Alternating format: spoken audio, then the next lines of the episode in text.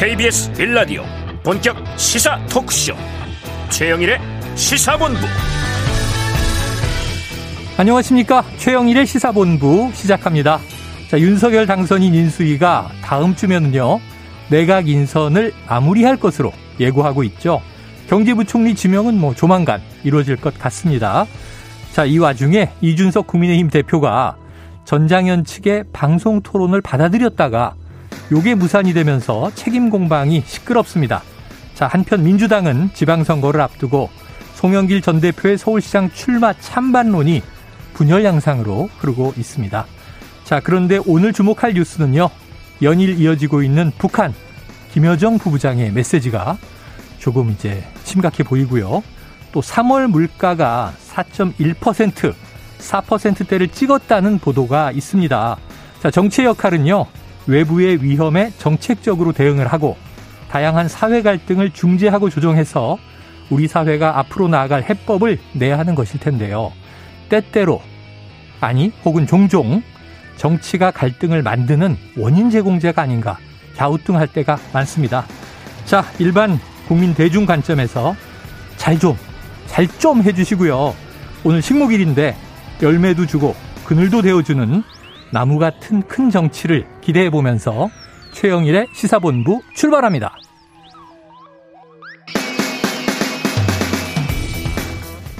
네, 1부에는요. 오늘의 핵심 뉴스를 한입에 정리해드리는 한입뉴스 코너 기다리고 있고요. 2부 10분 인터뷰 1차 국정과제에 대한 인수위의 청사진을 신용현 대통령직 인수위 대변인에게 들어보겠습니다. 이어서 최평과 불사조 유랑단. 오늘은 조금 다르죠? IT본부도 준비되어 있습니다. 자, 중요한 청취율 조사 기간입니다. 여러분의 점심시간 함께하고 있는 최영일의 시사본부 잘 듣고 있다 답해 주시면 저희에게 큰 힘이 되겠습니다. 자, 한 입에 쏙 들어가는 뉴스와 찰떡궁합인 디저트송 신청 기다리고 있으니까요. 오늘 뉴스에 어울리는 노래가 있으면 문자 샵 9730으로 자유롭게 보내주시고요. 청취율 조사 기간이라 선정되신 분들께 특별히 커피 쿠폰 1+1으로 보내드리고 있습니다. 짧은 문자 50원, 긴 문자 100원입니다.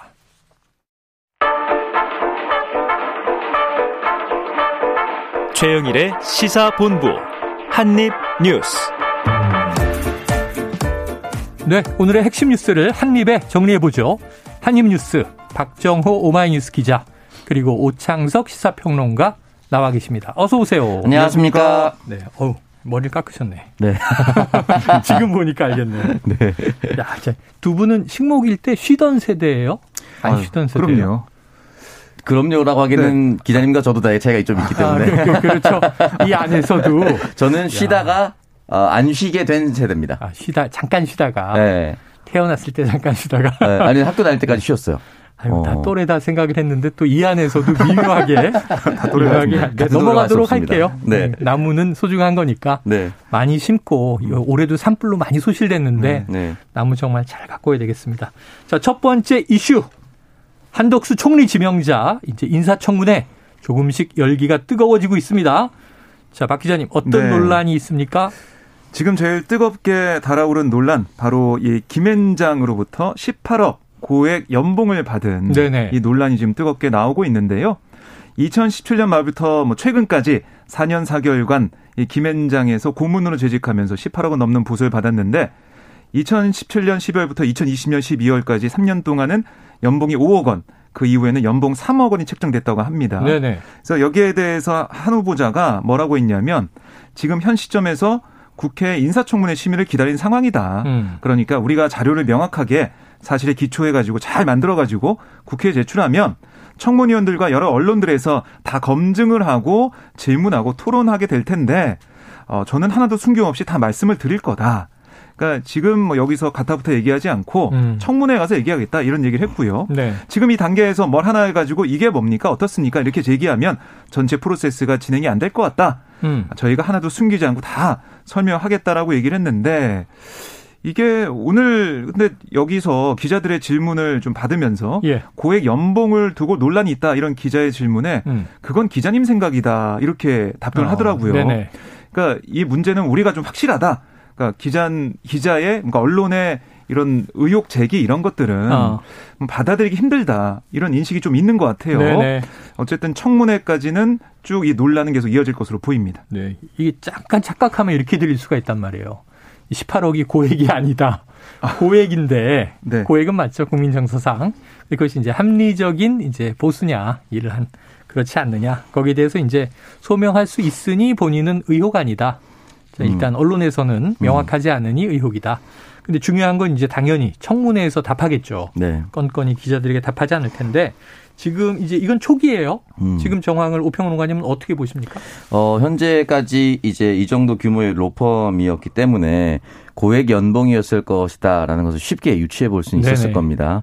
다만 이제 이 비슷한 금액이 국무총리 후보자로 지명됐을 경우가 한 번 더 있긴 있었는데 2014년에 안대희 네네. 예, 전 대법관. 네, 대법관이 이제 총리 지명됐을 때 16억을 수임받아 전관예우 아니냐 했는데 중요한 네. 기간이 5개월이었어요. 아. 그러니까 5개월에 16억은 굉장하죠. 그렇죠. 네, 근데 이제는 4년 4개월에 18억. 물론 18억이 적다라고 표현할 수는 없지만. 연봉 5억 시절도 있었고 네. 3억 시절도 있었다. 네, 이렇게 왔다 갔다 했었는데 중요한 건 이제 안대희 대법관 같은 경우는 변호사 개업을 해서 본인 스스로가 일을 하던 변호사였고 네네. 이제 이 한덕수 총리 후보자 같은 경우는 이제 본인이 고문이에요. 이 김현장이라는 로펌에서 변호사로 활동했다라고 보긴 좀 어렵죠. 법조인은 아니니까. 네, 그러니까 고문이니까. 그렇다면은 이렇게 높은 금액을 받으면서 어떠한 일을 했는지가 가장 저는 중요할 거라고 봐요. 그게 국민들이 네. 납득할까 못할까의 분기점 아니겠어요? 가장 큰 분기점이라고 생각이 들고 지금 뭐 여러 장관 후보자, 뭐 총리 후보자 이런 인사청문회가 있을 때 뭐 네. 돈을 얼마나 벌었는지 또는 그 돈은 어떻게 생성되었는지에 대해서 당연히 나올 수밖에 없는 문제인데 네네. 예를 들어서 지금 뭐 론스타 예전 얘기가 막 나오고 있는데 이 이야기는 좀 오래되기도 했고 좀 어렵기도 해요. 네. 그러면 지금 18억 원을 받는 동안에 어떤 걸 했을까? 그러니까 예를 들어서 그런 거예요. 한덕수 총리 후보자가 이전에도 총리를 했었기 때문에 네. 어떻게 보면 내가 정치적으로 또는 인사검증이라는 곳에 가는 것이 끝났다라고 판단했을 수도 있습니다. 그래서 예전에 국방부 장관 중에 김병관 장관 내정자가 있었어요. 네네. 잠깐 이제 군복을 벗고 외부의 민간 군수업체 막 자문다고 했었어요. 그래요. 그래서 돈도 많이 벌었지만 그 당시 야당이었던 민주당에서 제기한 의혹이 33개나 나왔습니다. 오. 그래서 낙마하면서 김관진 국방부 장관 유임이 되는 아하. 그런 상황까지 갔었는데 기억이 나네요. 그렇다면 한덕수 총리가 내가 총리를 끝냈기 때문에 앞으로는 이렇게 네. 공직자로 나아가지 않을 거라고 판단했다면 여러 가지 일을 도맡아서 했을 수 있습니다. 그래요. 그 일이 무엇인지가 가장 중요할 네. 것이다. 무엇으로 18억 원 4년 4개월 동안 이 대가를 수령한 일의 근거가 되느냐. 기업이 네. 그냥 이름 올려주고 네. 이 4년 동안 18억 주는 기업은 없죠. 생산성을 내야 되는 거죠. 일하는 맞습니다. 사람은. 네. 고문이든 하급 직원이든. 네. 여기 우리 저 우평론가님은 한 18억 벌어보셨죠? 아니요. 저희도 못 벌었죠. 아니요. 전혀. 앞으로 남은 인생도 18억이 쉽지 않을 겁니다. 평생 그렇죠. 18억 벌기 쉽지 않은 분들이 네. 사실 대다수일 거예요. 네. 그러니까 지금 보면 역할에 대해서 얘기가 나오고 있는데 한 후보자의 얘기는 뭐냐면 김앤장의 도움을 필요로 하는 네. 외국의 큰 회사들의 대한민국 기업 환경 등을 설명하고 투자를 설득하는 일을 변호사들과 같이 했다. 이렇게 네. 얘기를 했어요. 그런데 이 기업 환경을 설명했다. 그다음에 뭐 투자를 설득하는 일을 했다. 근데 그 과정에서 고문의 역할을 한 건데 근데 이렇게 고문료를 받을 수 있는 것은 한덕수 후보자의 경력을 높게 산 거잖아요.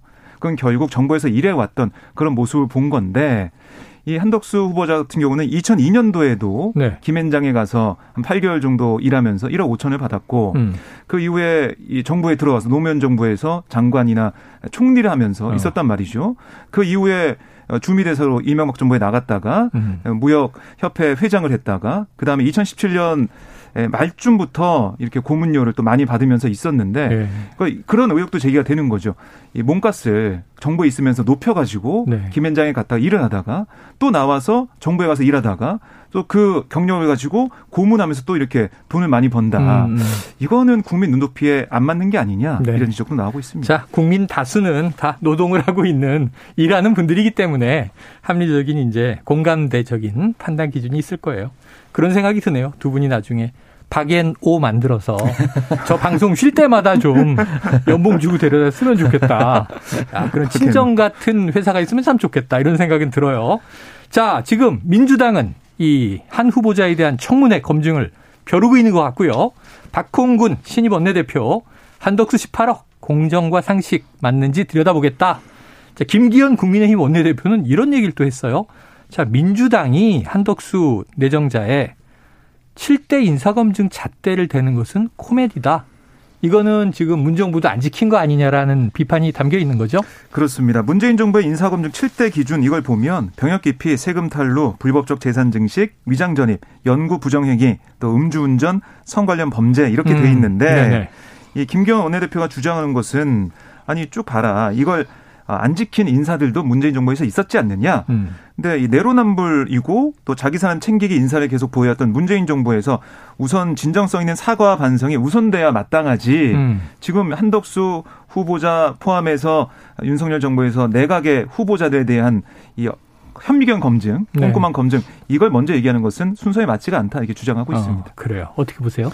일단은 이제 인사 검증, 7대 인사 검증에서 문재인 정권이 실패했기 때문에 우리한테도 하지 말라는 건 말이 안 되는 거고요.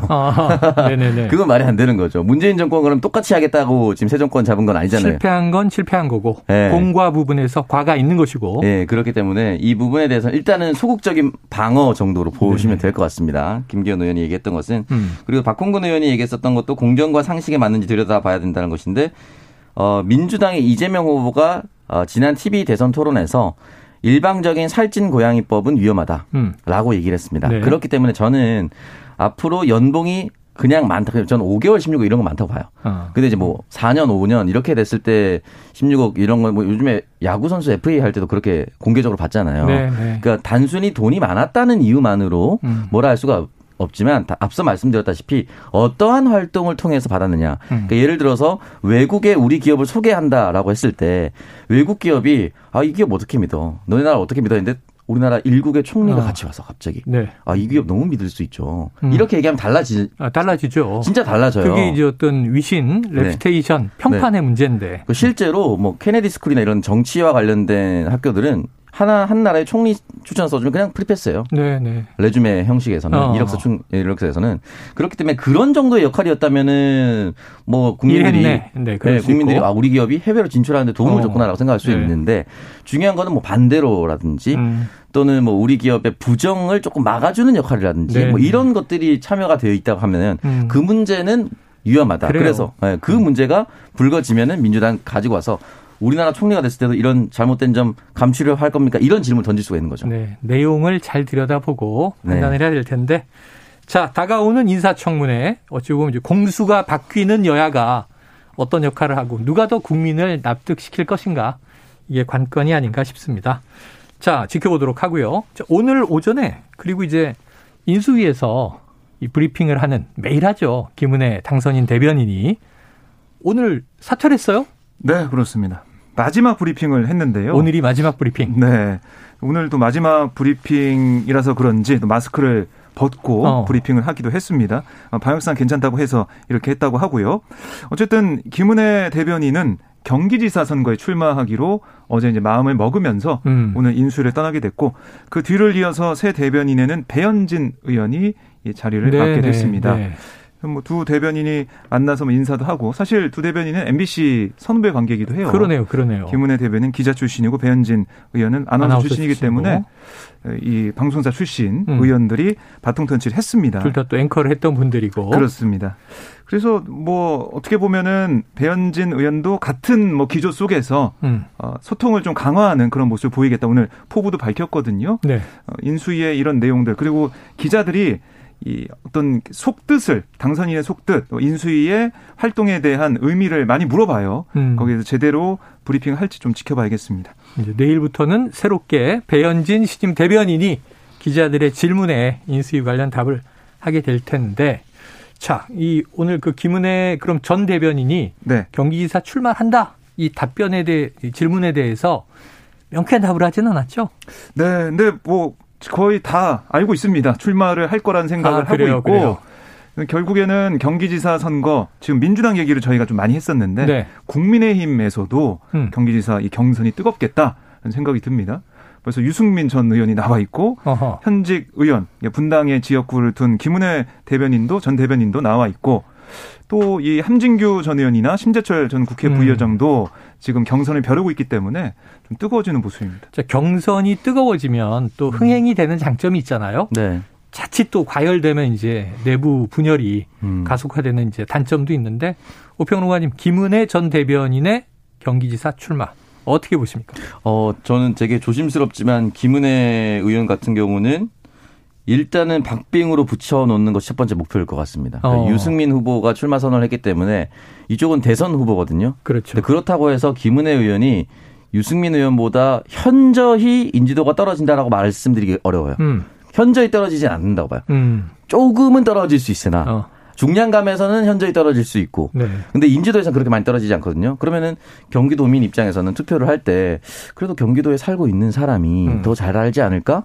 당연히 이 공격은 유승민 후보한테 다른 모든 후보가 할 수가 있고요. 그럴 수가 있네요. 그렇기 때문에 이 구도가 만약에 초반 예비 경선 레이스에서 3대1 구도로 해서 유승민 후보가 방어를 잘 못한다라든지. 네. 지역 현안에 대해서 실수하는 모습이 조금 계속해서 반복이 된다든지 이런 거 보면 그냥 찍어서 올라면 우리 경기도민 다 투표한다고 착각했나? 이렇게 생각하면 민심이 확 바뀔 수가 있습니다. 네. 그렇게 된다면은 김은혜 의원이 의외의 언더독으로 후보가 될 수도 있는 거거든요. 네. 거기까지 저는 열어두고 아마 김은혜 후보가 던지지 않았을까라는 생각이 들고, 두 번째는 국회의원이기 때문에 뭐 떨어져도 큰 타격은 없어요. 큰 타격은 없다. 큰 타격은 없고 지금 성남 분당 갑인데 지난 2020년 4월 총선을 네네. 당시 더불어민주당의 김병관 현역 의원과 맞붙었었는데 네. 당선을 50.06%로 됐습니다. 2위였던 김병관 후보와 1,128표 차. 그러니까 한 두 동 정도에서 네네. 크게 지면서 이렇게 됐거든요. 그러니까 이게 아마 몸집을 불려놓으면 정확히 2년 뒤로 다가올 네. 총선에서도 훨씬 더 유리할 수도 있습니다. 효과가 있다. 네, 정치인의 수는 여러 가지 수로 나눌 수가 있으니까. 그러니까 패배해도 손해볼 것은 없다. 제가 봤을 땐 그렇습니다. 야, 지금 아주 교묘하게 좀 김은혜 전 대변인을 거드는 느낌? 편파적인 거 아닙니까? 아닙니다. 유승민 전 의원 얘기는 많이 안 해주고. 근데 이게 참 재밌게 보이는 게 윤석열 당선인하고 유승민 전 의원이 경선에 맞붙었잖아요. 네. 근데 이번에 김은혜 전 대변인 같은 경우는 인수위에서 대변인 역할을 했어요. 그렇죠. 그러니까 윤석열 당선인의 입 역할을 했단 말이죠. 매일 또 아침마다 그렇죠. 생방송으로 나오고. 네. 그래서 이 유승민 전 의원과 김은혜 전 대변인 붙는 모습, 이게 어떻게 보면은 윤석열 당선인과 유승민 전 의원이 붙는 게 아니냐, 이런 느낌이 좀 들어요. 그런 느낌이 들기 때문에 여기서 국민의힘이 또 어떤 선택을 할까. 저는 어떻게 보면은 유승민 전 의원 인지도가 상당하지만 네. 지금 이 권력 지형 상황에서는 네네. 김은혜 전 대변인도 승산이 있다고 봅니다. 네. 그래서 뭐 두 사람 다 어느 정도는 네거티브를 할 건데 뭐 굳이 던지자면은 윤석열의 복심, 윤석열의 입, 이런 캐치플레이즈가 나올 수 있고요. 그리고 유승민 후보를 향해서 경기도에서는 적어도 유구무원이다. 공격할 수가 있겠죠. 경기도민이 아니었기 때문에. 그래도 네. 사실은 수도권에서 인기가 좋았던 걸로 저는 기억을 하는데 네. 유승민 전 의원이. 네. 그런데 참 또 본인의 고집은 대구를 계속 이제 뿌리를 두겠다고 하는 바람에 거기서의 그 박근혜 정권 때 배신자 네. 프레임이 오래 갔잖아요. 네. 지금 또 박근혜 전 대통령 다시 달성으로 돌아가기도 했고. 자, 궁금한 대목입니다. 자, 민주당 상황도 알아봐야 되는데 지금 점심시간이니까요.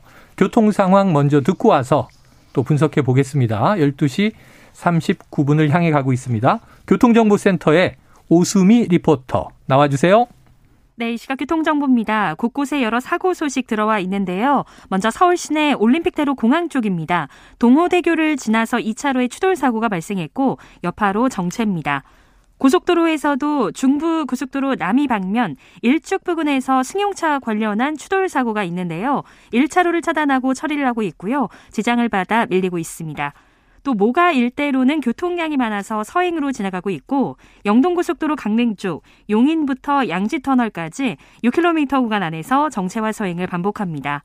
제2경인고속도로 성남 방향으로는 하객분기점부터 서창분기점까지 7km 정체고요. 경부고속도로 서울 쪽 달래내부터 반포까지 밀리고 있고, 반대편으로도 한남에서 서초, 신갈에서 수원까지 정체가 이어지고 있습니다. 지금까지 KBS 교통정보센터였습니다.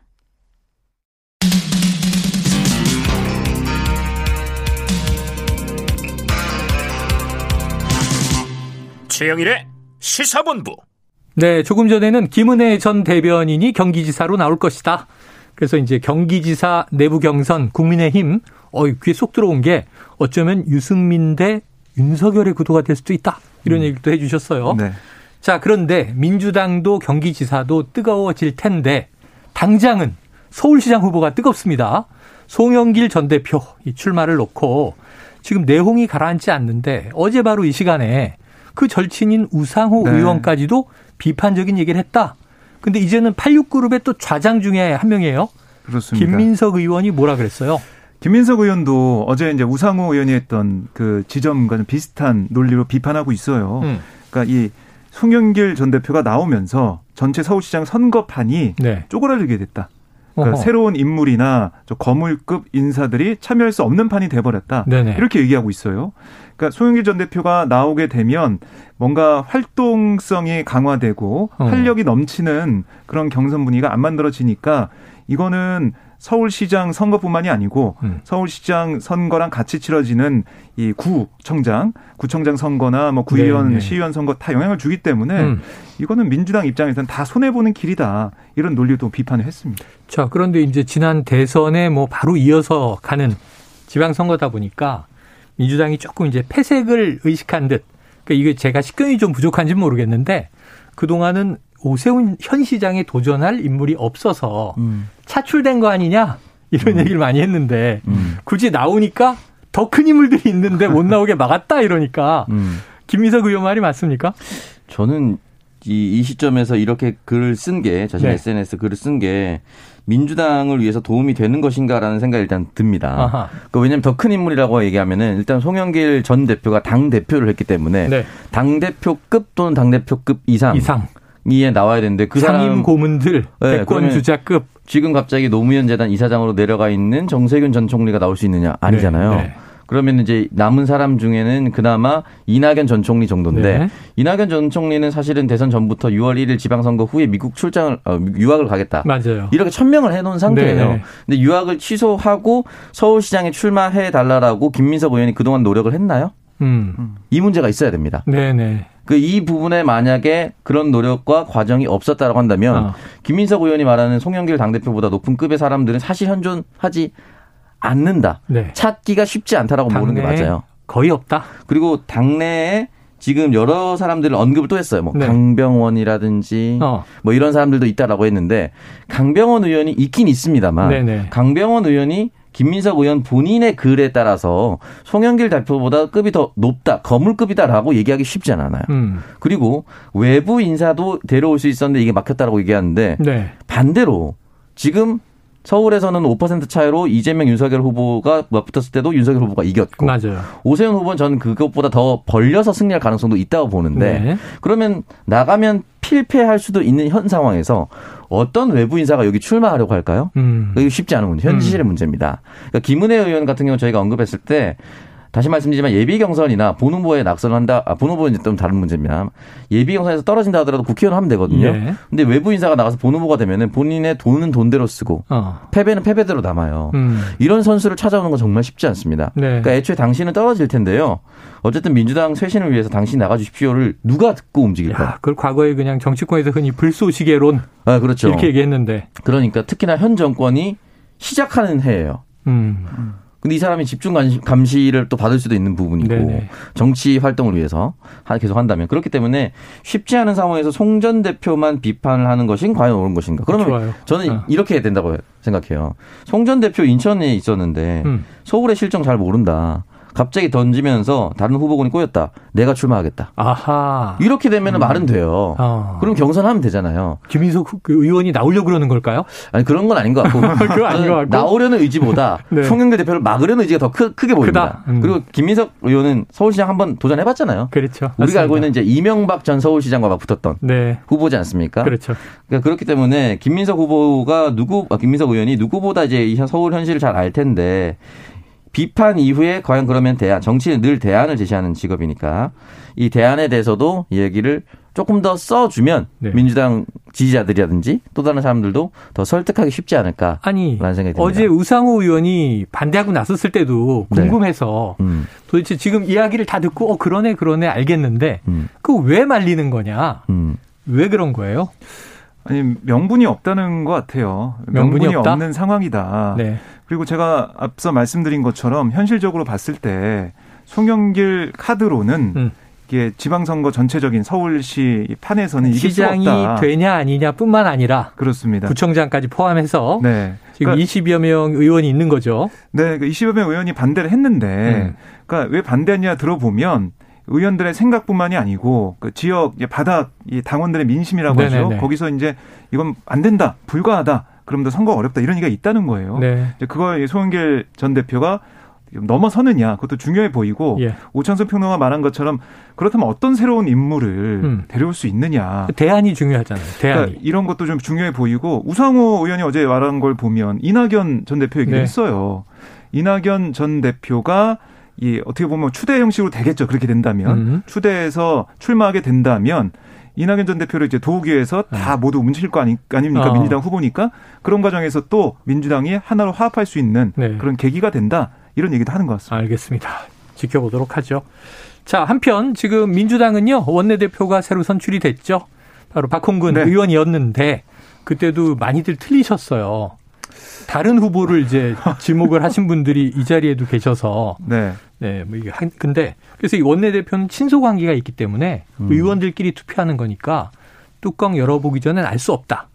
근데 이번에는 좀 많이들 알 수 있을 것 같기도 한 게 네. 국민의힘도 차기 원내대표 선출이 이번 주에 있습니다. 네. 이번 누가 유력합니까?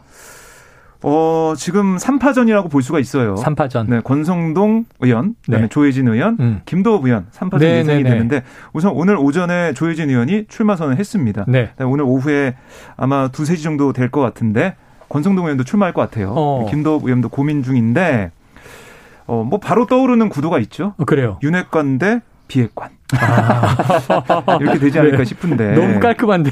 네, 그렇게 정리가 될 것 같은데. 그러니까 이 두 가지로 볼 수가 있겠죠. 의원들이 볼 때 초기 윤석열 정부에 힘을 좀 실어주고 우리가 함께 호흡해야 된다 이런 생각을 한다면은 권성동 의원이 여유 있게 당선이 될 거고 아니다. 그래도 우리가 지금 여소야대 전국에서 국회에서는 좀 더 화합하고 협치할 수 있는 네네. 그런 원내대표 필요하다. 그럼 비핵관 후보가 득세를 할 거고 그걸 의원들이 어떻게 판단할까 좀 봐야 될 것 같은데요. 오늘 조해진 의원이 출마 선언하면서 뭐라고 했냐면 누구와 가까우니까 유리하다. 힘 있는 사람을 내세워야 한다는 얘기. 그동안 우리가 고장난 녹음기처럼 지루하게 들어온 논리다. 그런 논리와 배경으로 선출된 지도부가 성공한 예는 한 번도 없다. 오, 이렇게 번도 권성동 없다. 의원은 사실상 직격하는 그런 모습을 보였습니다. 자, 그러면 오평론가님. 네. 누가 됩니까? 한 사흘 남았습니다. 이거는 민주당보다 네네. 국민의힘이 훨씬 더 철저한 파워게임대로 움직입니다. 아, 그래요? 그러니까 뭐 우리가 겉으로 보기에도 위계 질서라든지 이런 상하 수직적 구조라든지 선수에 따른 것들이라든지 네네네. 이런 거 훨씬 더 잘 챙기는 보수 정당이잖아요. 이름이. 그래서 현실의 파워게임상 권성동 의원이 저는 좀 많이 유리하다라고 생각할 수밖에 없습니다. 그렇게 생각해보면 이제 박근혜 정부 때예요. 네. 그때 원내대표가 바로 유승민 의원이었어요. 네. 네. 그때 굉장히 강하게 헌법 이야기를 하면서 청와대에 좀 반기를 들었던 그때 이제 배신자 발언이 나오는데 네. 자 지금 이런 거죠. 항상 집권당은 그 문제가 있어요. 당청 관계를 얘기하는데 당청 관계가 이렇게 수직적이어서야 되느냐. 입법부와 행정부가 동등한데 네. 왜 원내대표가 네. 저렇게 이 청와대 이야기를 수용하느냐 이런 비판들이 늘 나오잖아요. 네. 이게 정확히 국민의힘이 민주당에게 공격했었던 청와대의 출장소냐. 네. 아, 그렇지. 그런 그렇지. 얘기를 많이 했죠. 하청업체냐. 이 얘기를 많이 들어서 공격을 받을 수 있는 게 현 정권에서 열려 있습니다. 윤석열 후보와 친소 관계가 많았던, 윤석열 당선인과 친소 관계가 많았던 사람이 된다면. 근데 그럼에도 불구하고 아마 집권 1년 차이기 때문에 네. 그 부분에 대해서는 당청 협력이 가장 중요하고 요소야되라. 이 당청 협력이 가장 필요할 때입니다. 또 그래서 그걸 아마 또 권성동 의원은 만약에 나가서 네. 출마 선언을 한다면 그런 이야기를 하지 않을까라는 생각이 듭니다. 그래요. 자, 민주당은 오늘 정책의총을 열어서 검언개혁 또 대선 공통공약 추진 등에 대한 논의를 한다고 하네요. 자, 시간이 길진 않아서 요거 중요합니다. 김여정 조선노동당 지금 부부장이죠. 네. 이 남한을 향해서 총포탄을 한 발도 쏘지 않을 것이다. 안 쏠 것이다. 이건 굉장히 좀 또 어제와 다른 메시지 아니에요? 네, 다릅니다. 그러니까 서호 국방부 장관의 사전 발사 원점 정밀 타격 이 발언을 이른바 선제 타격 예, 비판을 했었는데 오늘 또 보니까 우리는 남조선을 무력의 상대로 보지 않는다. 그렇게 얘기하면서 이게 이 남조선이 우리의 주적이 아니면 우리는 명백히 밝혔다. 다시 말해 남조선군이 우리 국가를 반대하는 그 어떤 군사행동을 취하지 않는다면 우리의 공격 대상이 되지 않는다. 이렇게 얘기를 했습니다. 근데 언뜻 보면은 좀 누그러진 그런 모습 보이는 것 같은데 네. 이 속내를 들여다보면 우리는 핵을 가지고 있어. 근데 남쪽에는 핵이 없잖아. 그러니까 우리한테 뭐 선제 타격한다든가 무력으로 대응하면 우리는 핵으로 이 보복을 할 거야. 네네. 그렇게 경고를 하는 거예요. 그렇죠. 사실 보면은. 그러니까 맥락을 잘 보면 적대 행위를 안 하면 우리는 중포탄 한 발 쏠 일이 없지만. 그렇죠. 그 얘기죠. 먼저 만약 적대 행위를 하면 네. 우리는 핵이 있어라는 얘기가 담겨 있더라고요. 네. 그러니까 선제 타격 할 생각 하지 말라. 네. 이 얘기를 좀 풀어서. 그리고 좀 완화해서 부드럽게 했다라고 보시면 되겠습니다. 그러니까 이렇게 한 줄씩 자막으로 속보가 나가면요. 굉장히 어제와 다른 맥락 같지만 사실은 맥락이 크게 달라지진 않았다. 네. 네. 그래서 지금 또 이제 정부 이제 교체기에 있으니까 네. 윤석열 당선인이 선제 타격론까지 얘기를 했었지 않습니까? 서욱 장관도 이번에 그런 얘기를 했지만은 그런 면에 볼 때 북한에서는 계속 이런 메시지 낼 거예요. 네. 뭐 남쪽의 여론도 좀 환기를 시키고 전쟁이나 어떤 강경 대응으로 간다면 피해는 남측에서 본다. 네. 이런 주장에서 펼 걸로 보입니다. 그렇습니다. 다 이런 이제 이야기들이 주로 대외 선전선동 매체를 통해서 나오고 있다. 이런 것도 우리가 유념해 보면 좋을 것 같고요.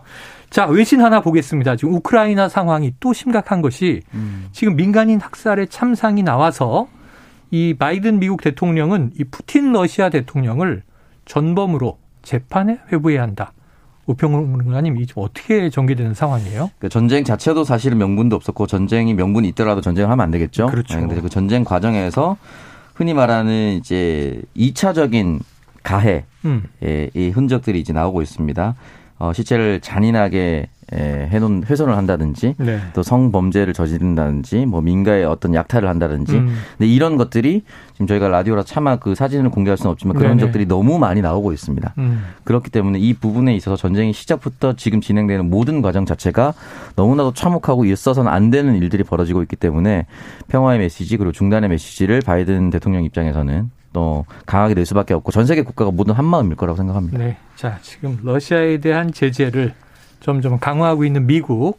아까도 북한 관련해서도 최근에 탄도미사일 레드라인을 넘었기 때문에 네. 제재가 계속 가해지고 있는데 자, 이게 한반도의 지금 뭐 위기 상황 그리고 또 우크라이나의 전쟁 상황 우리가 함께 관심을 크게 가져야 될 것 같습니다.